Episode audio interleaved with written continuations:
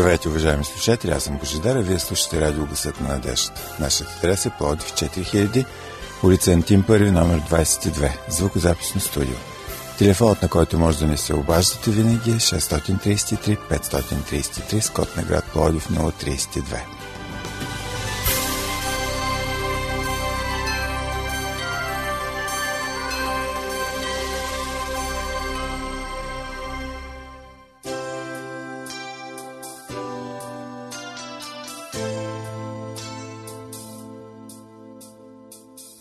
Тръгнали сме на някъде.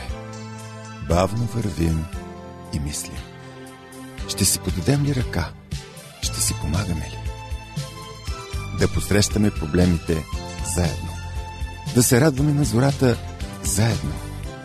Да вървим към кръста заедно. Уважаеми слушатели, започва нашето предаване заедно. Останете с нас.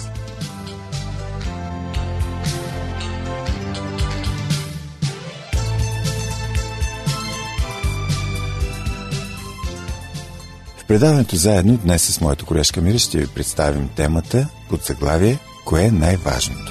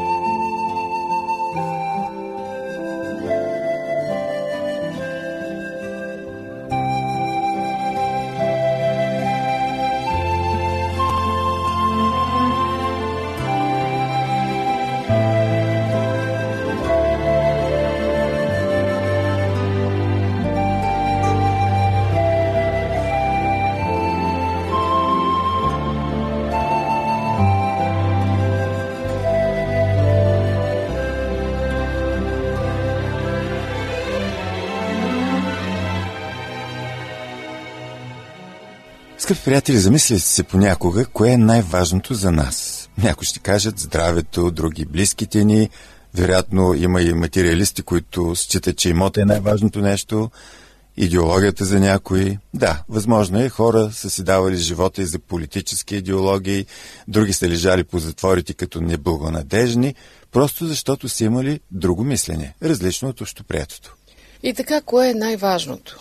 Може би ще кажете, зависи от ситуацията. В едни условия едно нещо е важно, в други друго. Все пак, като християни, трябва да зададем въпроса, кое е най-важното нещо в нашия живот? Кое е най-важното нещо, когато общуваме с хората? Кое е най-важното нещо, когато Бог жела да ни ангажира и ни призовава да извършим нещо за Него? Днес ще се спрем на няколко епизода от живота на пророк Йона. Той е една изключително интересна личност, с много бурен живот, бурна съдба, преживял много превратности. Нека започнем с призива, който Бог отправя към Йона. Четем в книгата Йона, първа глава, първи и втори стих.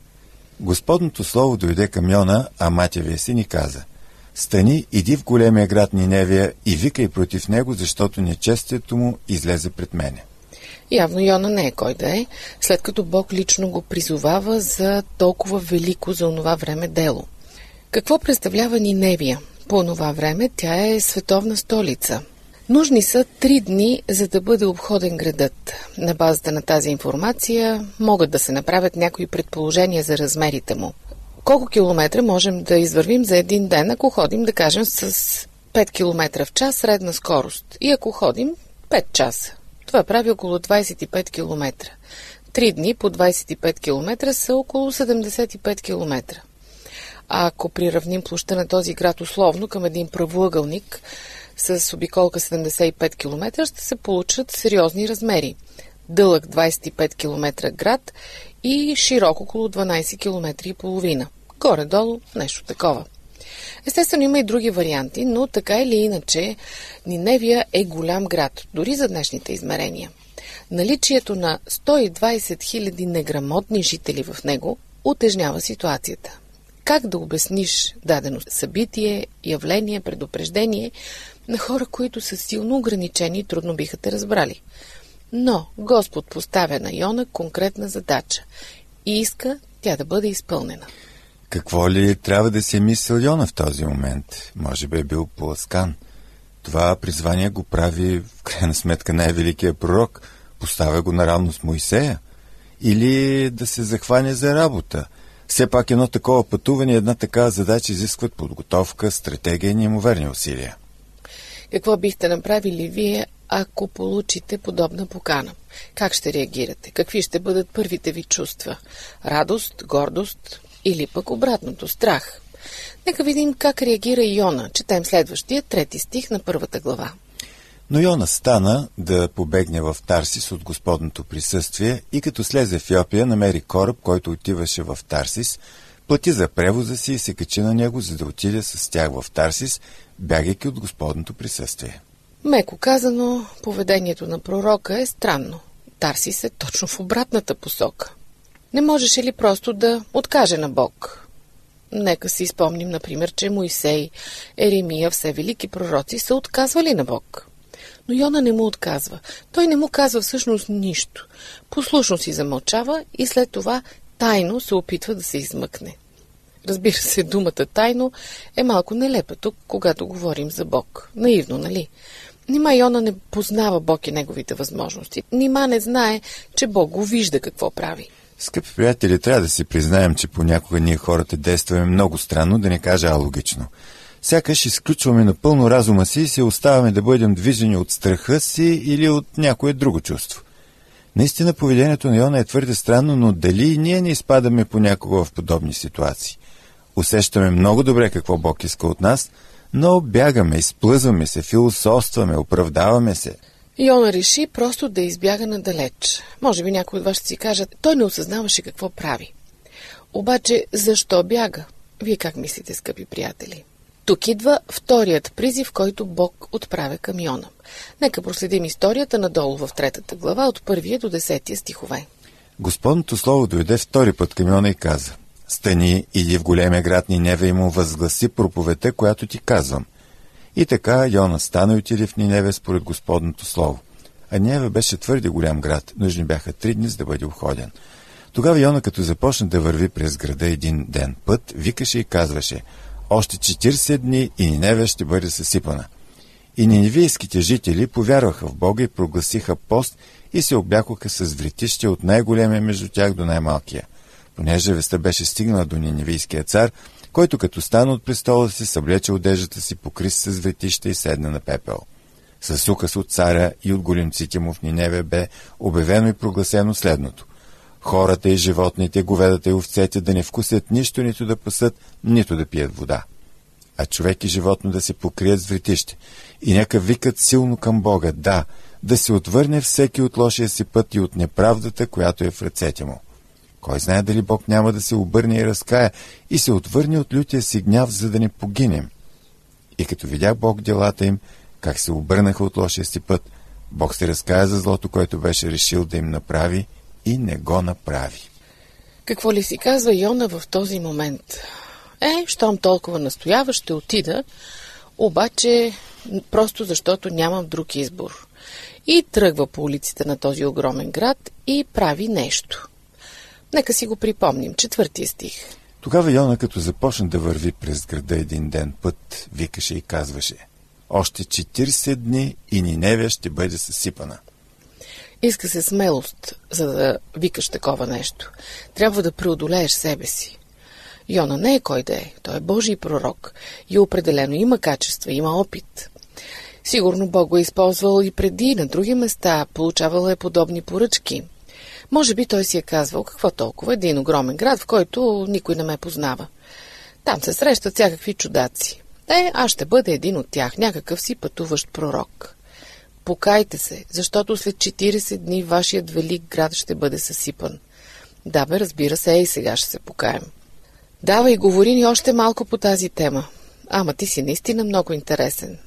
Представете ли си такива реплики? Всичко това придружено с обиди, подигравки, присмех. Елате да видите един чудак, някакъв палестински клоун, страшно шоу прави. Нищо подобно. За наше очудване, Библията докладва нещо съвсем, съвсем различно. Петия стих. И неневийските жители повярваха в Бога и прогласиха пост и се облякоха с вритище от най-големия между тях до най-малкия. Тоест в този огромен град става нещо невероятно. Кой би повярвал? Даже самият цар е докоснат от веста на Божия пророк. Шести стих. Понеже веста беше стигнала до Ниневиеския цар, който стана от престола си, съблече одежата си, покри се с ветища и седна на пепел. Когато Бог прави нещо, знае как да го направи и знае защо го прави. Той не прави нищо на празно.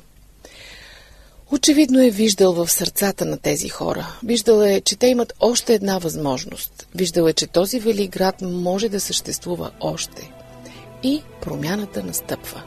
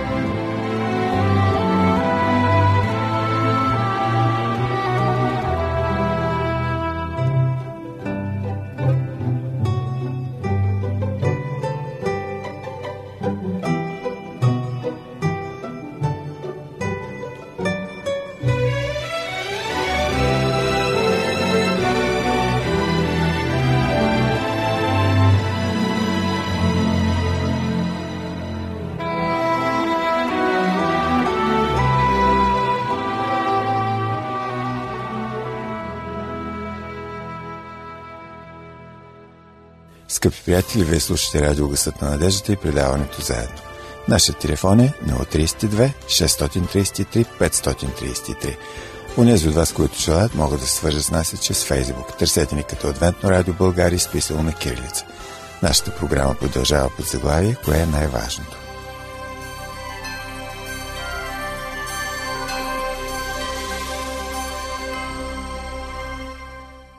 Скъпи приятели, като четем тази история, наистина сме крайно очудени от това развитие. Но не само ние.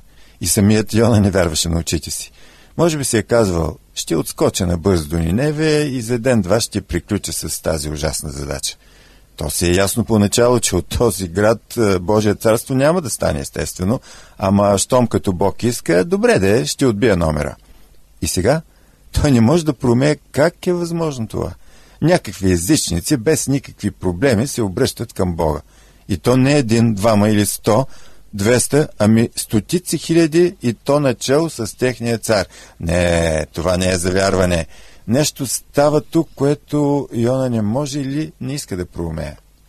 Нека се върнем отново на нашия основен въпрос. Кое кара Йона да не иска да отиде и да проповядва в Ниневия? Да не би да се страхува? Не, едва ли това е истинската причина. Истинската причина откриваме в първия стих на четвъртата глава. А поради това на Йона му стана много мъчно и той възнегодува.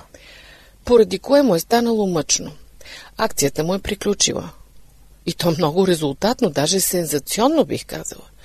Може дори Йона да е бил поканен на гости при царя в двореца, може да са го разходили като почетен гост на града, да се е запознал с най-знатните му жители. И сега вече той е на път обратно към къщи. Бих казала, това прави Йона един от най-странните библейски герои. Сега, вместо да се радва, че е жив и здрав, че не са го обесили на площада на града, че всички хора са се покаяли, че е спасен животът на стотици хиляди, той изпитва съвсем други чувства. Мъка и негодование. Какво го мъчи, срещу кого негодува, какво пак не му харесва? Наистина, не е ли това странна реакция? Какви са неговите мотиви? Четем в следващия, втория стих на четвъртата глава и се помоли на Господа. О, Господи! Не беше ли това, което казах още когато бях в отечеството си? Това беше причината, заради която избързах да избягам в Тарсис, защото знаех, че си Бог жалостив и милосърден, дълго търпелив и много милостив, който се разкаиваш за злото. И каква е причината Йона да бяга от Божието присъствие? Не е страх от силата на ниневийците.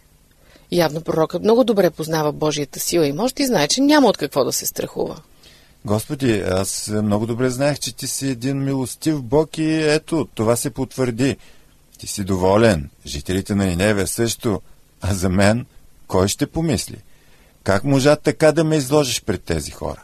Аз идвам им говоря, че ти си един страшен, но справедлив Бог и че само след 40 дни ще ги унищожиш и какво става на практика? Ти си променяш мнението и ги помилваш. Страхотно! Сега всеки в този град ще ми мисли за мошеник. Лесно ти е на теб.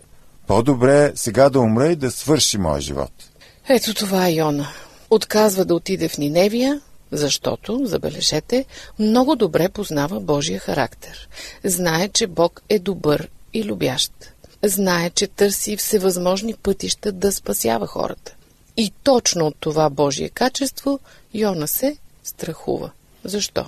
Защото не иска да се изложи. Така че връщаме се на основния ни въпрос. Кое е най-важното в работата ни за Бог? За Бог в историята на Йона, кое е най-важното? Всъщност цялата тази книга е една много странна история. В края тя завършва с историята на една тиква. Описана е между 6 и 8 стихове на четвъртата глава. И Господ Бог определи да израсне една тиква, която се издигна над Йона, за да има сянка над главата си. Йона се зарадва твърде много за тиквата. А когато се зазори на сутринта, Бог определи един черви, който порази тиквата и тя изсъхна. Щом изгря слънцето, Бог определи горещ източен вятър и слънцето печеше върху главата на Йона, така че той примираше и поиска за себе си да умре, като казваше «По-добре ме да умра, отколкото да живея». Каква е полуката от тази странна история за тиквата и червея? По-надолу, между 9 и 11 стих, разбираме това. А Бог каза на Йона, правилно ли е да не годуваш за тиквата? И той отговори, правилно е да не годувам дори до смърт. Тогава Господ каза, ти пожали тиквата, за която не си се трудил, нито си я направил да расте, която се роди в една нощ и в една нощ загина. А аз не трябваше ли да пожаля онзи голям град Ниневия, в който има повече от 120 хиляди души, които не умеят да различават дясната си ръка от лявата, освен многото добитък? Какъв е изводът за нас? Най-важното за Бог кое е? Човекът. И всичко, което той върши тук на земята, има за цел да помага на нас, хората, да променяме живота си към добро. Така постъпва с Ниневия. Бог не изпитва егоцентрични чувства. Векове по-късно той ще слезе на земята и ще умре за нас, да но се осъзнаем и поемем по пътя на спасението. Уважаеми слушатели, замисляте ли се в момента, кое беше най-важното за Йона? Явно Йона, макар и Божий пророк, въобще не се вълнуваше от съдбата на хората, на които проповядваше. За него кое беше важно? Ми беше по-важно да бъде добре прият и оценен, да се сбъднат пророчествата му. В крайна сметка, всеки трябва да получи заслуженото си наказание, след като е вършил толкова нередности, естествено. За Йона най-важното беше неговото лично аз да изпъкне над всичко. Неговите разбирания да се докажат пред хората. Да, всички да видят, че той е прав. Ето и разликата между поведението на Бог и Йона. Бог търси доброто на хората и е готов да отстъпи от мнението си, докато Йона търси да докаже собствената си правота. Йона е човек на догмата и истината, а Бог е преди всичко любов. А за нас кое е най-важно? Какви изводи можем да си извлечем от тази стара история? Имаме ли поглед за най-важното? Виждаме ли хората около себе си? Как реагираме, когато се създаде напрежение между нас и друг човек или друга група хора? Дали търсим доказване на своята правота на всяка цена?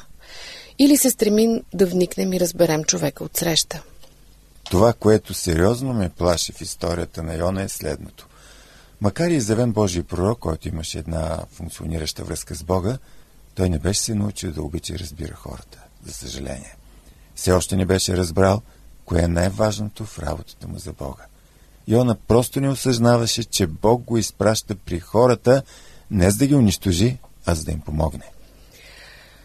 Всички тези размисли можем да прехвърлим в нашето ежедневие, в контактите ни с хората, които не познават Христос. Как ги възприемаме?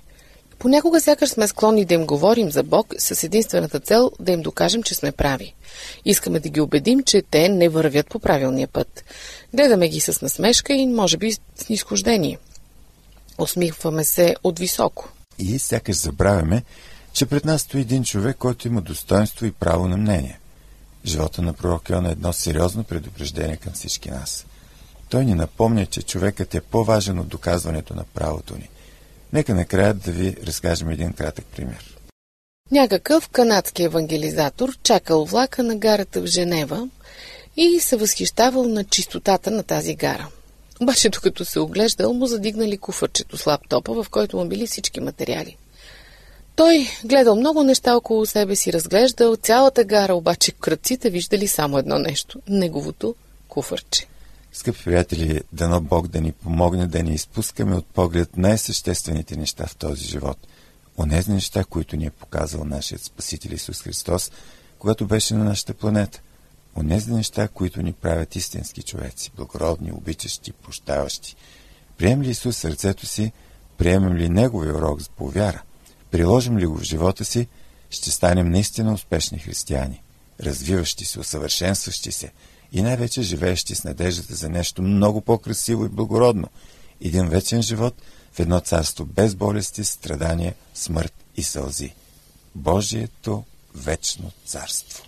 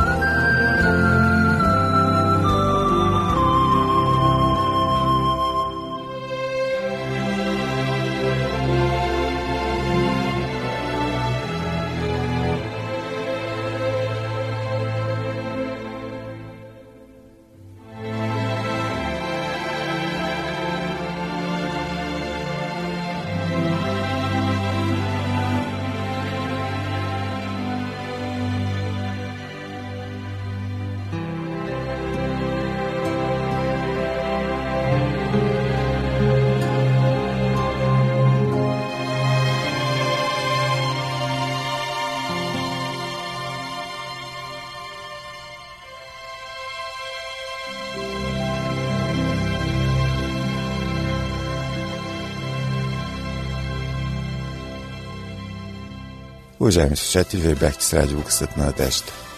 Припомням ви нашия адрес. Плодив 4000, улица Антим първи, номер 22. Звукозаписно студио. Слушайте предаването заедно и следващия вторник по същото време на същата частота. До чуване!